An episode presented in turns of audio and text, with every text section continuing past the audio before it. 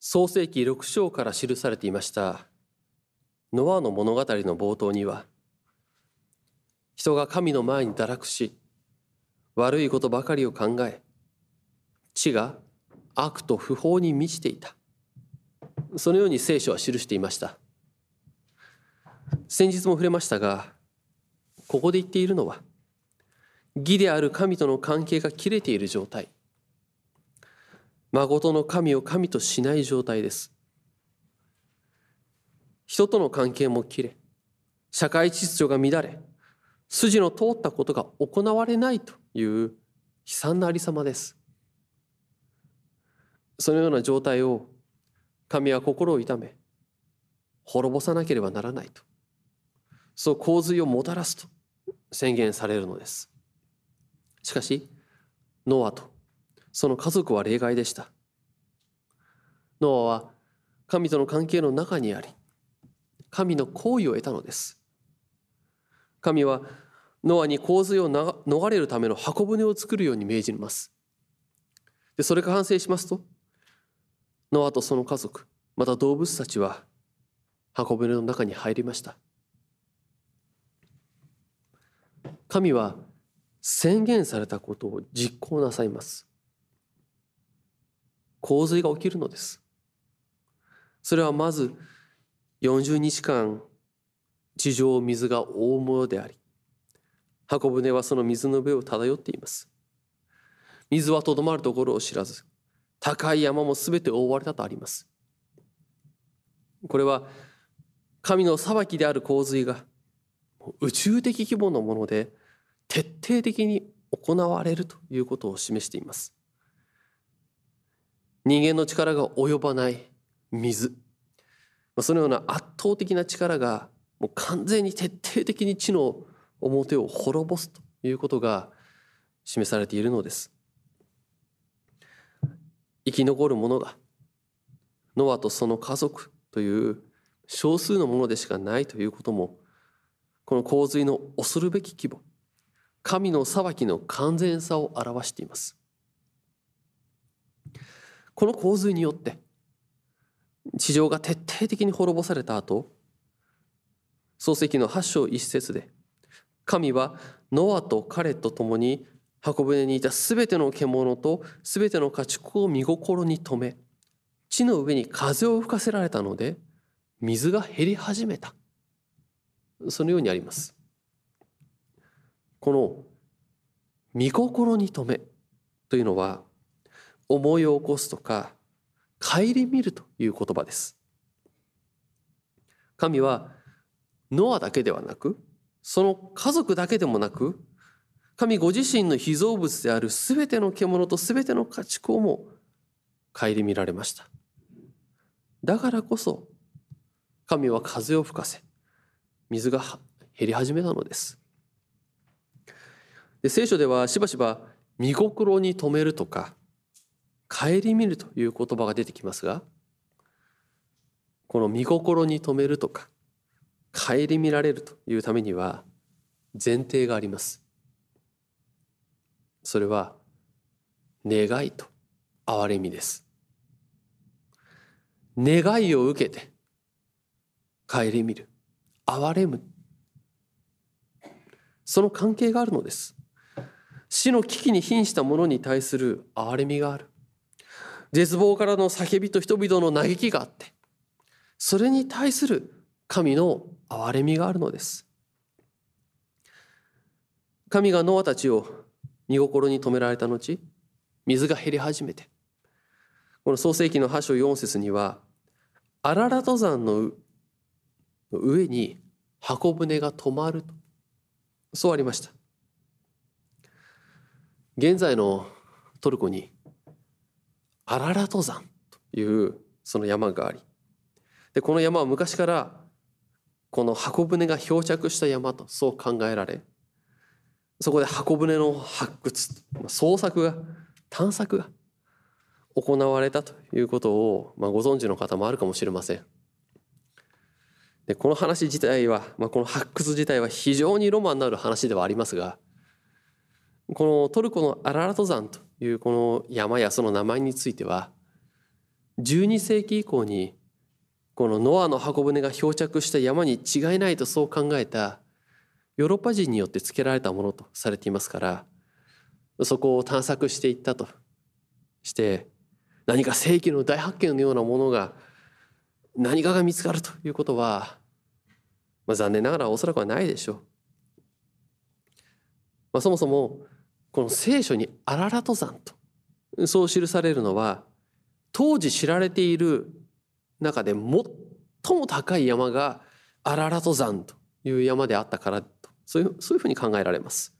でつまりどういうことかと言いますと人々が考えられる中で一番高い山をも超える水が地を覆い箱舟に乗る者以外は全て滅ぼされるということがこの山々を覆うアララト山をも覆うというところからその言葉によって示されてくるとそのように言えるのです。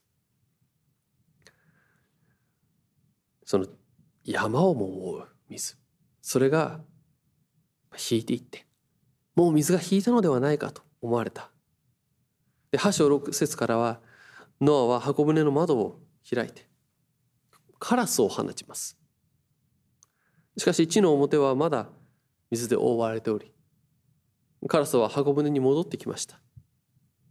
そしてそれから7日後次に鳩を放ちます。しかし鳩も止まるところが見つからずにノアのもとに帰ってきました。まだ水は引いていない。でここで一つ注目してみたいところがあります。8章の9節ではノアは手を差し伸べて鳩を捕らえ箱舟の自分のもとに戻したと。そのように書いてあります。ノアは手を差し伸べて鳩を捕らえ箱舟の自分のところに戻した、まあ、このように読んでいきますとこの箱舟の窓から手を出してそのノアが鳩を迎えようとしてでそこに鳩が戻ってきて鳩は優しく包まれるというその姿を想像するのではないでしょうか？昔の人も同じように想像したのでしょう。このノアの姿というものはフレスコ画として昔からよく描かれています。でここで示されているのは単に優しいノアというだけではありません。人間と動物の関係が示されているのです。創世紀の2章から3章に記されていたあのエデンの園の物語で人間は神との関係人との関係被造物との関係この3つの関係の中で生きるそういう存在として創造されたということはもう何度も繰り返し述べていることでありますけれどもそれがここでも示されるのです。その本来あるべき人間の姿がこのノアに表されている。そのように言えるのです。でちなみにこの鳥を放つというのは古い時代にはよく行われていました。まだ羅針盤のない時代。もっと簡単に言ったらあのコンパスがない時代と言ってもいいですね。そういう時代には航海をする時海を渡っていく時には鳥を連れていく習慣がありました。この海の上で鳥を放ちその飛んでいく方向で陸地がどっちにあるかその方向を見定めたとされています。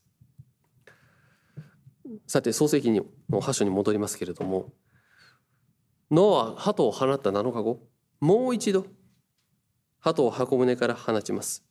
でそうしますと夕方になってくちばしにオリーブの葉を加えて鳩が戻ってきたのです。でこれによってノアは地上から水が引いたことを知ります。しかし鳩が戻ってきたと。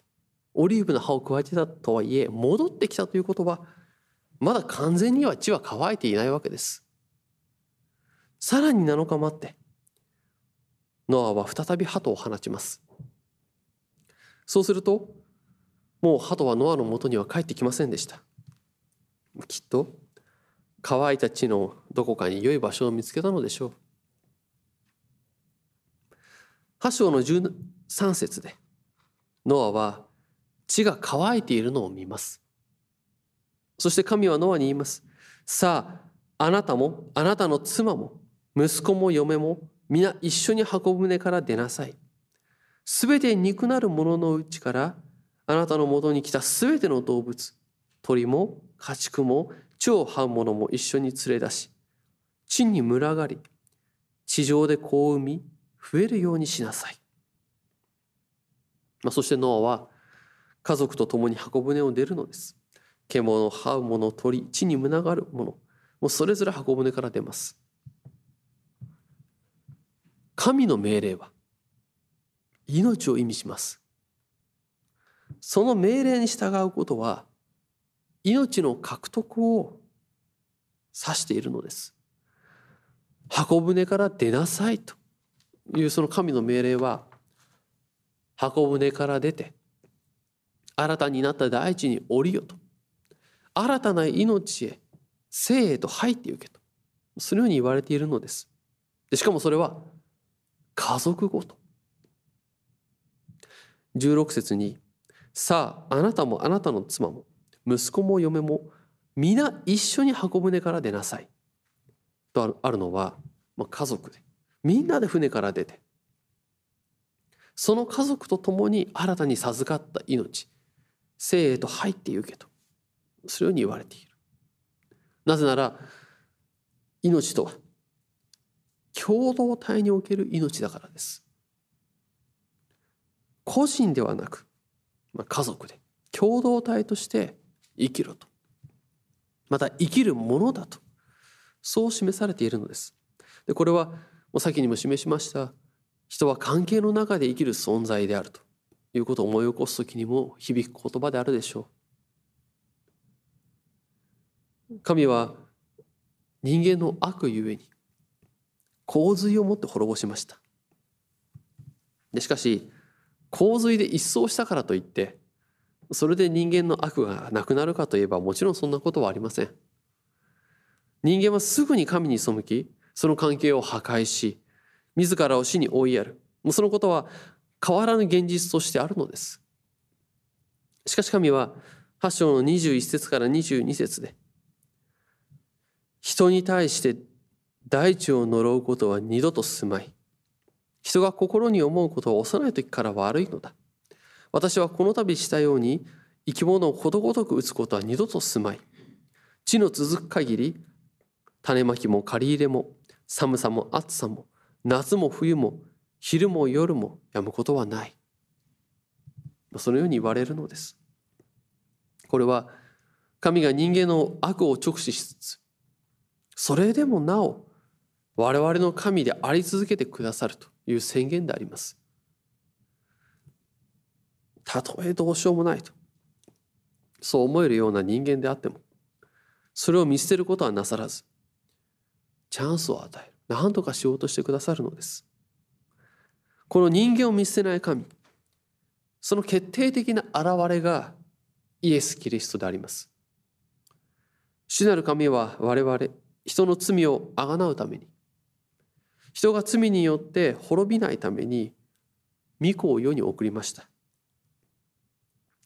人を救うために御子イエスを十字架にかけ死から復活させられたのです。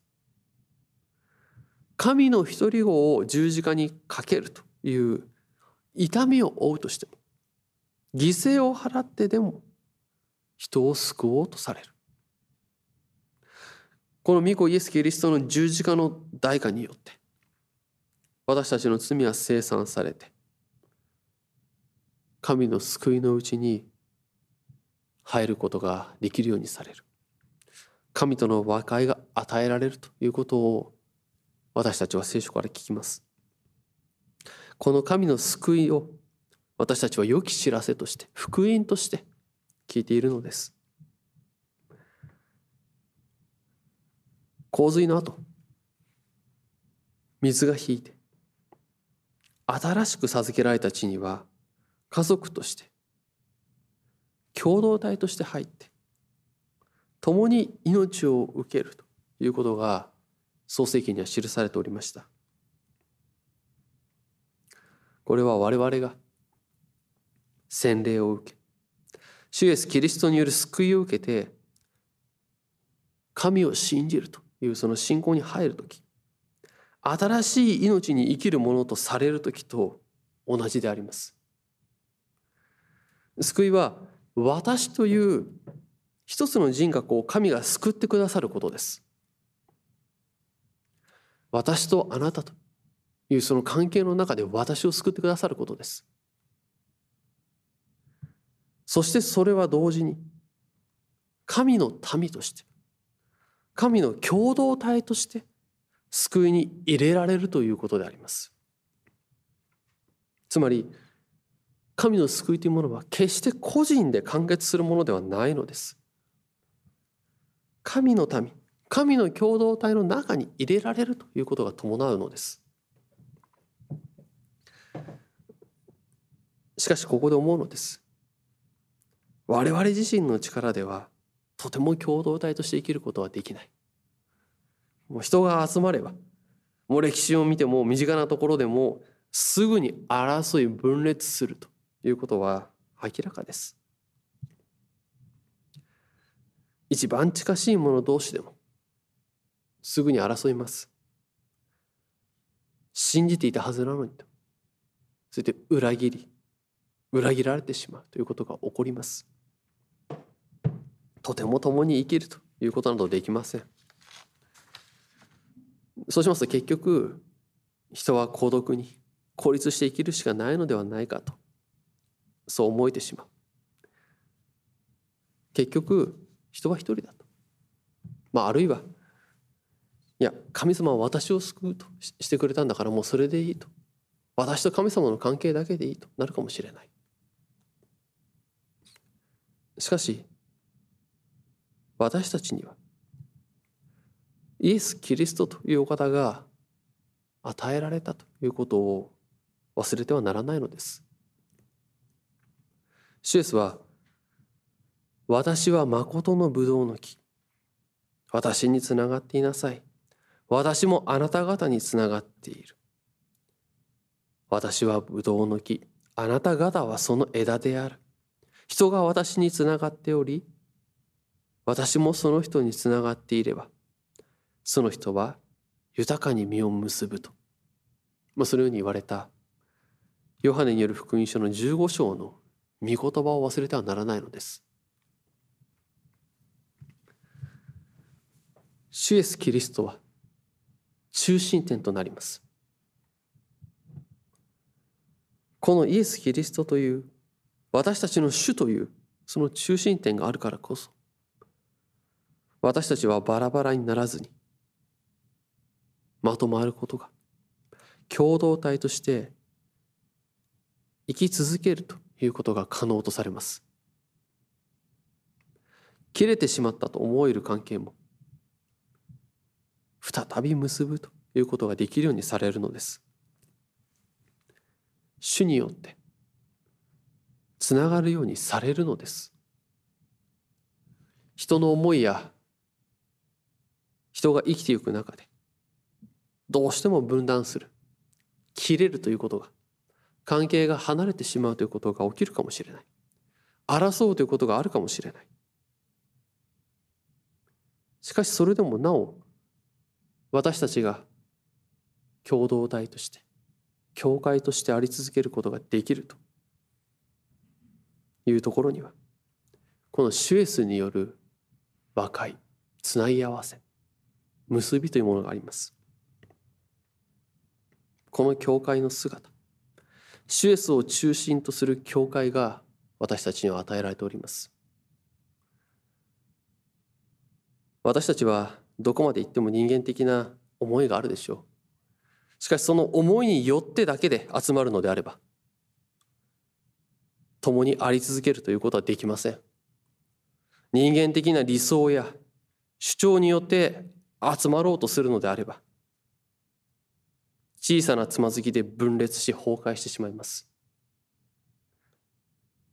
しかしともどもに主なる神に祈る時主を礼拝する時主イエスキリストの十字架を見上げて歩む時に主の贖いにすがるときに私たちは一つにされて水が引いた地に共に生きるものとされるのです。主の招きと導きに感謝しつつともどもに歩みを進めてまいりましょう。